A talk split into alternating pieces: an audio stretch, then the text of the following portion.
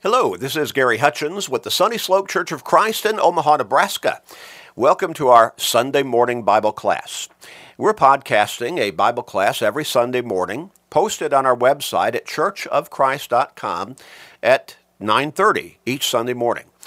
And that's for those who cannot be with us in person at the church building at the Sunny Slope Church of Christ at that very time.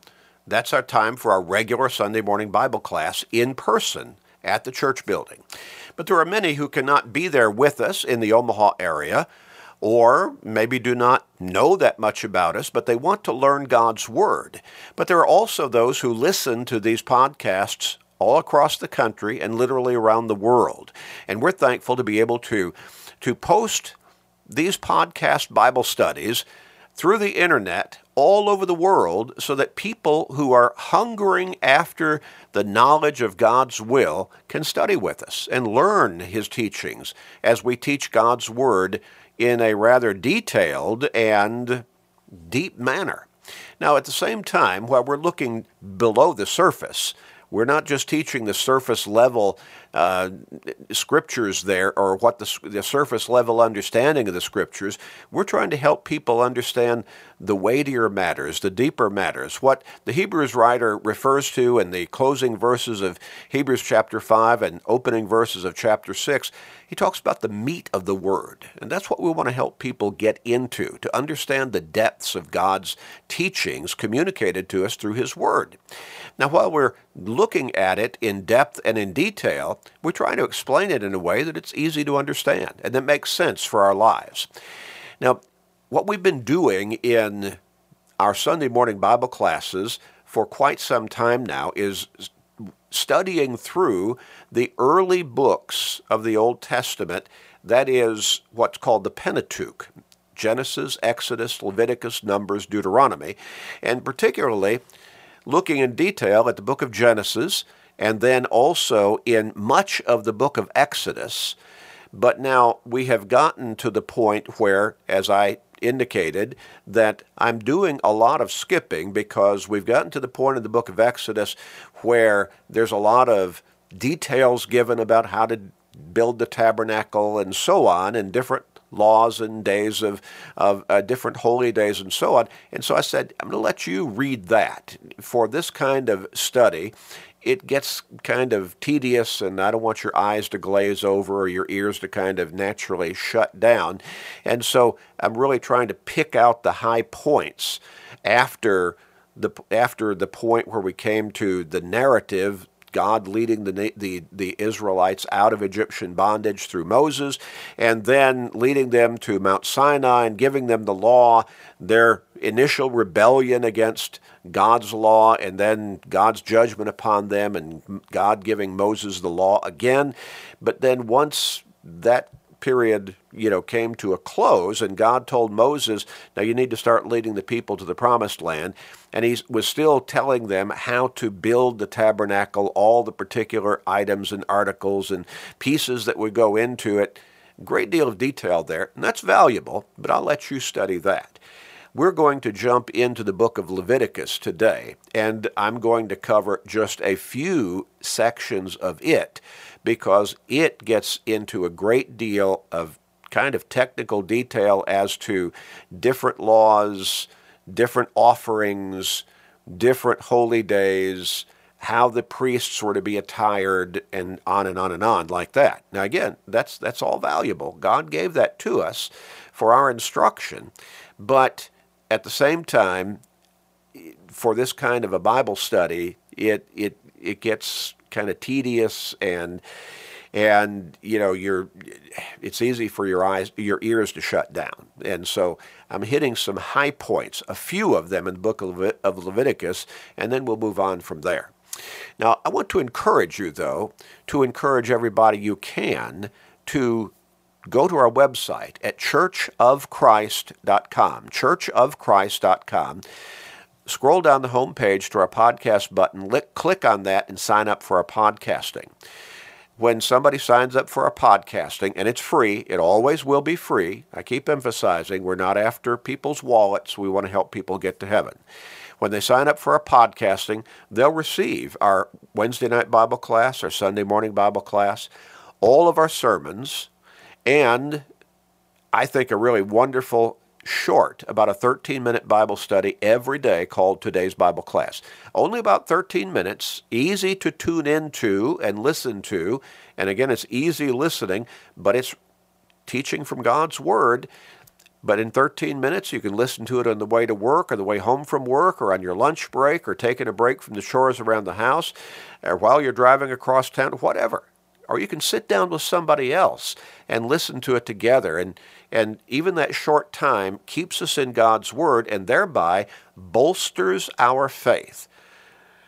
Today's Bible class. And then you'll also receive our Monday through Friday, and that today's Bible class is seven days a week You'll also receive our Monday through Friday daily radio program, Search the Scriptures. All of that is there. Tremendous Bible study resource material right there by signing up for our podcasting. Now you can also at our website you can download and you can watch and listen to hundreds of sermons and also download and read and study through hundreds of scripturally based and, and spiritually focused articles. All of that there for your study, for your learning, to help you grow in your faith and help you get to heaven. All free again. Always will be free. So share these studies with everybody you can your friends, your work associates, your neighbors, your family members. Share them all the time. You can do that through Facebook friends, text messages, other technological means as well. But you might help somebody turn their life around you might help somebody grow in their faith to the point where they become a Christian and they get to heaven. Great blessing for them, but also a great blessing for you. Now, let's look at Leviticus chapter 10, and I'm going to just read a short excerpt from it because it deals with something that is very important for us, and that is when God gives us His will, communicated through His Word, that's His will. He's communicated it to us through His Word, and we need to respect it and obey it. Remember what Jesus said in John chapter 14 and verse 15? If you love me, keep my commandments. And the sense being, if you truly love me, you will keep my commandments. Now that means obey his commandments, his teachings. Well, here in, in um, Leviticus chapter 10, we read of two sons of Aaron. Now, Aaron was the high priest. He was going to be appointed as the high priest. His sons would be priests under him. We're talking about the first high priest and the first priests under the high priest that would be appointed for the Israelites by God through Moses as God was shaping his people into a nation. God's plan was for them to be primarily a spiritual people. Now, later on, they would decide they wanted to have a king like all the nations around them, and that's, that's a text for later on, somewhere down the line. But God is shaping them into a nation of His special people through whose bloodline the Savior would come into the world. And his primary focus would be that you will be a spiritual people before me. And God's God's intention was he would be their king. They would be their their his people. Now, in chapter 10, we, we get this very profound message that when God gives us his word, that's His Word. We cannot change it. We cannot just accept part of it, reject part of it. We cannot add anything to it. He expects our obedience, absolute obedience. So here are Nadab and Abihu, priests before God. Now, even somebody in such a lofty position as we might think of them as having, God expects them to be obedient to Him. So, verse 1 of chapter 10 of Leviticus Nadab and Abihu, the sons of Aaron, each took his censer and put fire in it, put incense in it, and offered profane fire before the Lord, which he had not commanded. Now, that's interesting. They are they are offering a fire before God. Now, to me, you ask me, what's the difference between one source of fire and another source of fire? It's all fire to me. But you see, God had given specific instructions as to what they were supposed to do to put fire in the censer and burning incense before God. And so these two sons, they, they probably thought, like I just said, fire is fire. What's the big deal? Whether we get it from this source or another source. But they each took his censer and put fire in it, put incense in it, and offered profane fire before the Lord, not that which God instructed, which he had not commanded them. So, fire went out from the Lord and devoured them, and they died before the Lord. God brought judgment upon them instantly. They were supposed to be spiritual leaders before the people, and here they were disobeying God. Now, from our human point of view or line of thinking, we might think, well, that was a minor little thing there. It was breaking God's law, it was disobeying his instruction, contradicting it. And Moses said to Aaron, This is what the Lord spoke, saying, by those who come near me, I must be regarded as holy, and before all the people, I must be glorified.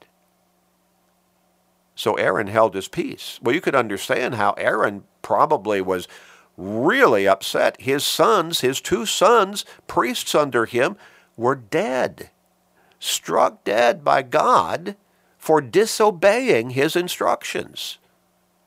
His instructions, his commandment as to how they were supposed to put the fire, where they were supposed to get it from, the source of it, and so on.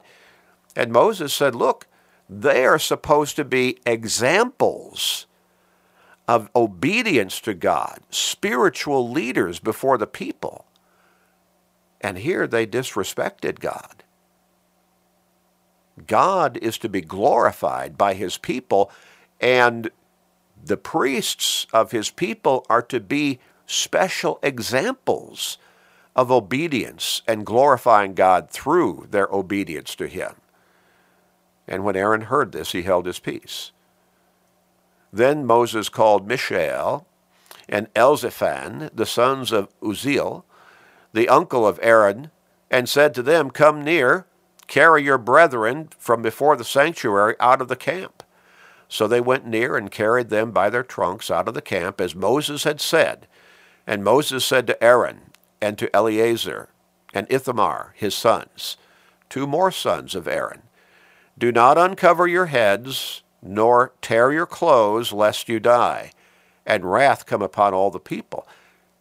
And so I think what we're to understand here is Moses, by God's instruction, is telling Aaron and two more of his sons don't you go through this this ritual kind of mourning about your dead brothers.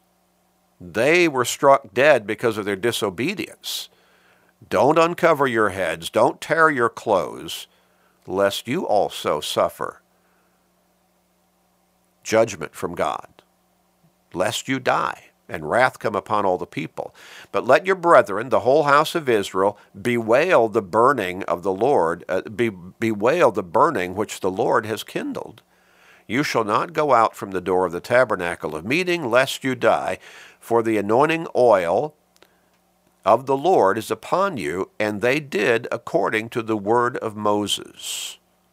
So God says you you need to be the examples here you need to let the people see that disobedience to God's will can bring destruction.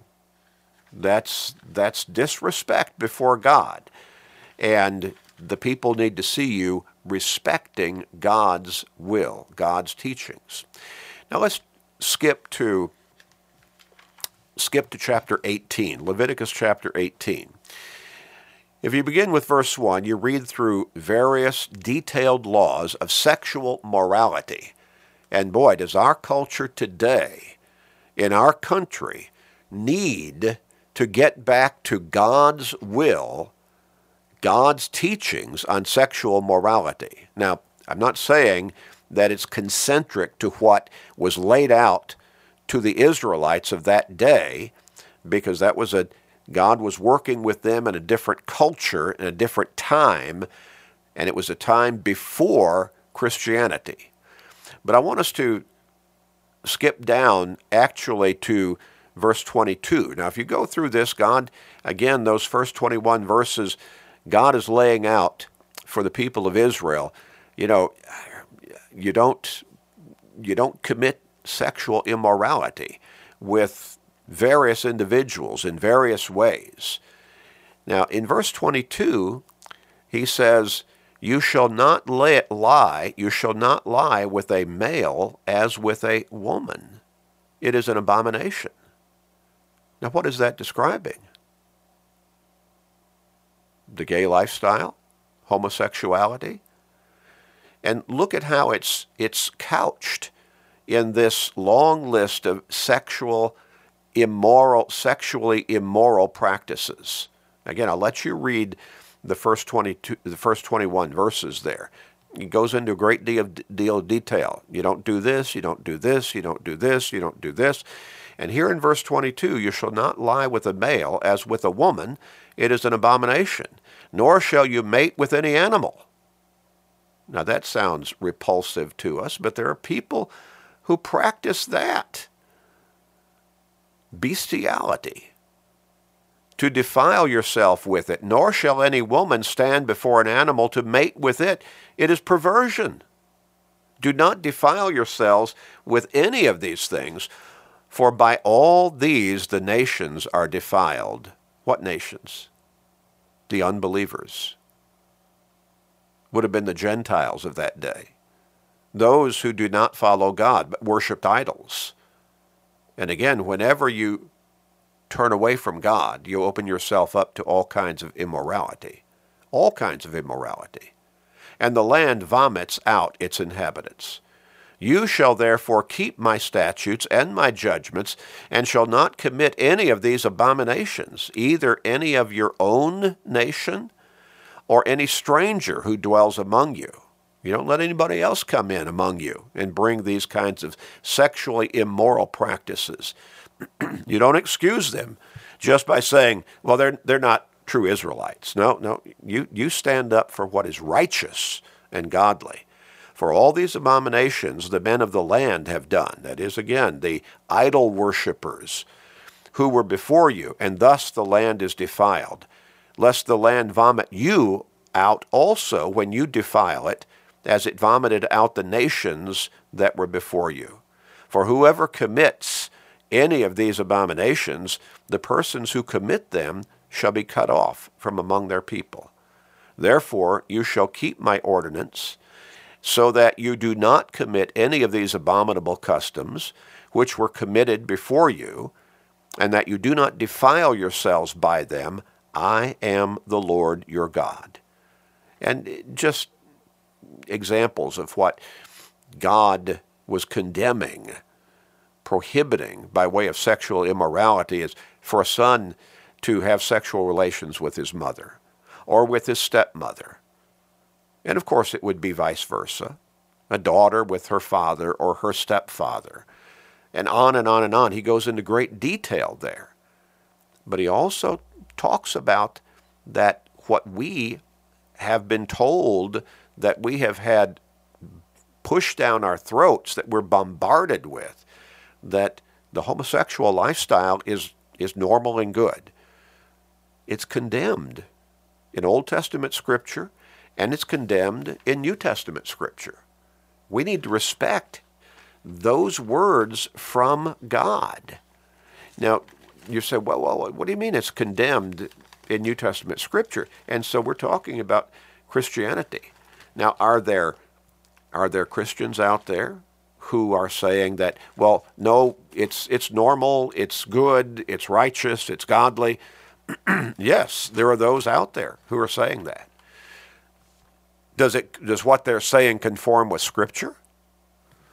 You even have ministers who are living that openly gay lifestyle and saying it's all right, and you have churches following them.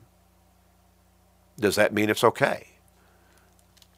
If it does not conform with God's word, if something is condemned by God's word, it's not okay. When you look at Romans chapter 1, we're talking about New Testament Christianity now. Verse 27 Likewise, also the men. Well, let's back up a little bit to verse 26. For this reason, God gave them over to vile passions, vile passions. For even their women exchanged the natural use for what is against nature. Likewise, also the men, having the natural, leaving the natural use of the woman, burned in their lust for one another, men with men, committing what is shameful. Excuse me. Men with men, committing what is shameful. Now, this is God's word. Don't get mad at me. I'm simply reading God's word. Committing what is shameful and receiving in themselves the penalty of their error which was due. For even as they did not like to retain God in their knowledge, God gave them over to a debased mind to do those things which are not fitting. See, God's Word is what we need to be going by. And God was warning His people back in the book of Leviticus as they were about to become the, the people of God. Well, they already were, but He was shaping and molding them into the nation that would become Israel.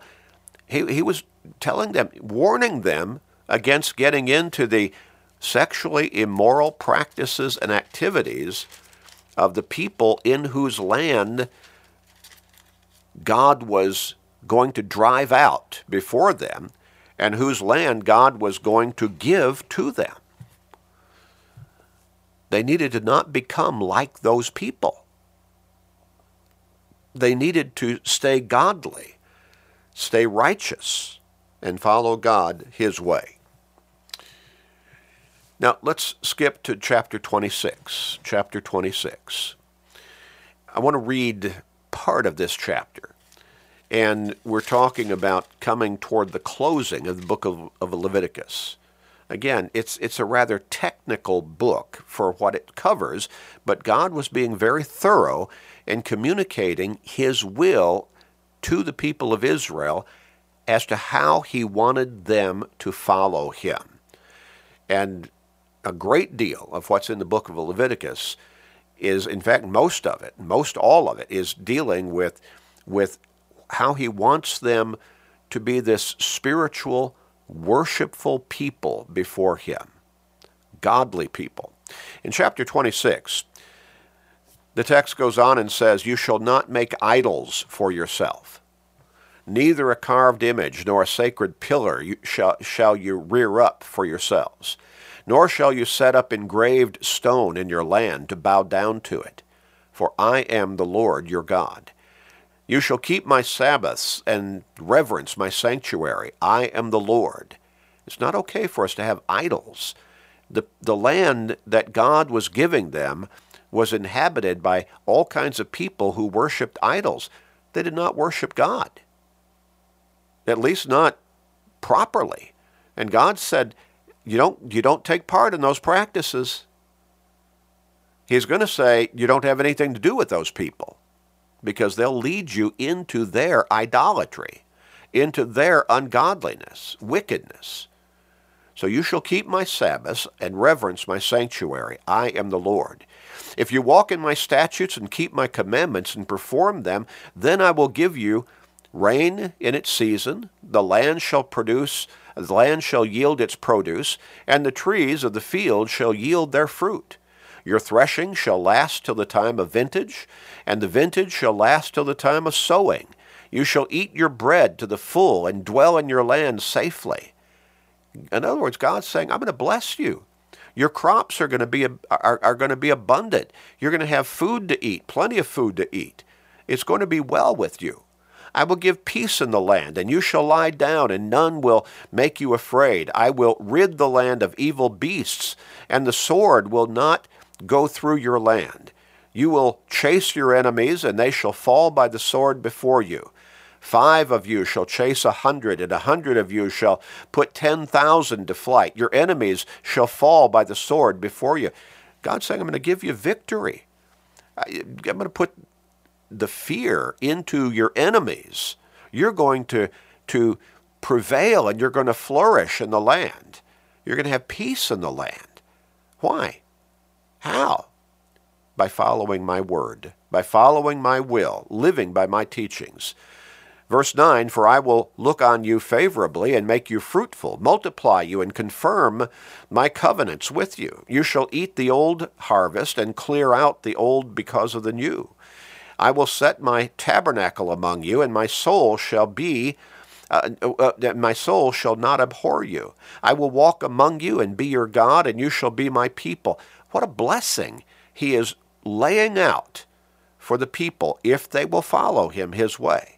I am the Lord your God, who brought you out of the land of Egypt, that you should not be their slaves. I have broken the, the, the, bands of your yoke and made you walk upright. You're no longer slaves. You're walking as free people. You're walking as my people. I'm there with you. I'm there for you to strengthen you, to protect you, to bless you abundantly, and to keep you safe. But if you do not, now here's the big transition this is what I'm going to do for you. But, and that's if you continue to follow me obediently. Verse 14, but if you do not obey me and do not observe all these commandments, and if you despise my statutes, that is my teachings, or if your soul abhors my judgments, so that you do not perform all my commandments, but break my covenant. In other words, if you don't live by my teachings, by my commandments, by my guidelines, by my word, I will also do this to you. I will even appoint terror over you, wasting diseases and fever, which shall consume the eyes and cause sorrow of heart. And you shall sow your seed in vain, for your enemies shall eat it. In other words, you're not going to have peace in the land. Your enemies are going to prevail over you. They'll reap your harvests, take your food. I will set my face against you, and you shall be defeated by your enemies. Those who hate you shall reign over you, and you shall flee when no one pursues you. In other words, you're going to live in fear, even irrational fear at times. And after all this, if you do not obey me, then I will punish you seven times more for your sins. I will break the pride of your power. I will make your heavens like iron and your earth like bronze, and your strength shall be spent in vain. For your land shall not yield its produce, nor shall the trees of the, of the land yield their fruit. So he's pronouncing serious judgment upon them if they do not obey his teachings, his word. Then, if you walk contrary to me and are not willing to obey me, I will bring on you seven times more plagues according to your sin. I will also send wild beasts among you, which shall rob you of your children, destroy your livestock, and make you few in number, and your highways shall be desolate. In other words, all of this will be judgment upon them, and exactly the opposite of the blessings that he offers them if they will live obediently before him and serve him as their God, and as the God, the only God. And if by these things you are not reformed by me, we're talking about some hard headed folks, if they don't repent and come back to God, but walk contrary to me, then I also will walk contrary to you, and I will punish you seven times for your sins. And I will bring a sword against you that will execute the vengeance of the covenant. When you are gathered together within your cities, I will send pestilence among you, and you shall be delivered into the hand of your enemies. When I have cut off your supply of bread, ten women shall bake, shall bake your bread in one oven or bake, uh, bake your bread in one oven, and they shall bring back your bread by weight, and you shall eat and not be satisfied. In other words, you're going to have a scarcity of food to eat. And after all this, if you do not obey me but walk contrary to me, you still don't get the lesson, the message, in other words, you still don't repent, then I also will walk contrary to you in fury, and I, even I, will chastise you seven times for your sins. You shall eat the flesh of your sons. Now we're talking about getting to a low point They'll be so hungry that they'll even turn to the barbarism of, of eating their, the flesh of their own children. You shall eat the flesh of your daughters. I will destroy your high places, cut down your incense altars, and cast your carcasses on the lifeless form of your idols, and my soul shall abhor you. Now, what is the basis of all this? The center of their disrespect of God, their disobedience, their, their rebellion against Him? Verse 30 really covers it. They have let the people of the land that they were supposed to drive out lead them into the worship of idols. In other words, turning away from God. Verse 31 goes on and says, I will lay your cities waste and bring your sanctuaries to desolation, and I will not smell the fragrance of your sweet aromas. In other words, I'm not going to listen. I'm not going to not going to pay attention to your to your incense and your offerings to me. I will lay your cities waste, bring your sanctuaries to desolation. I will not smell the fragrance of your sweet aromas. I will bring the land to desolation, and your enemies who dwell in it shall be astonished at it. Now, ultimately, the people of Israel would turn away from God in just these ways. They would become idol worshippers. They would disrespect the Word of God and His true prophets.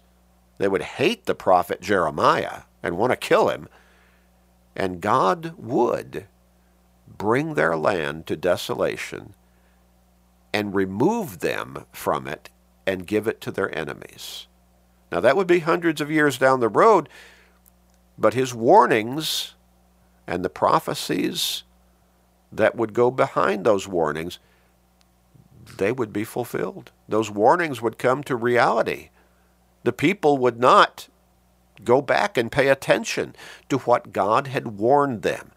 I will bless you. I will be there with you. I will protect you. I will defeat your enemies. Your harvest shall be plentiful. You will be a flourishing, abundant people if you will follow me faithfully and obediently. And they did for a while, and God blessed them in these ways. But if you will turn away from me, and become idol worshippers. Oh, remember those first commandments in the Ten Commandments. You shall have no other gods before me.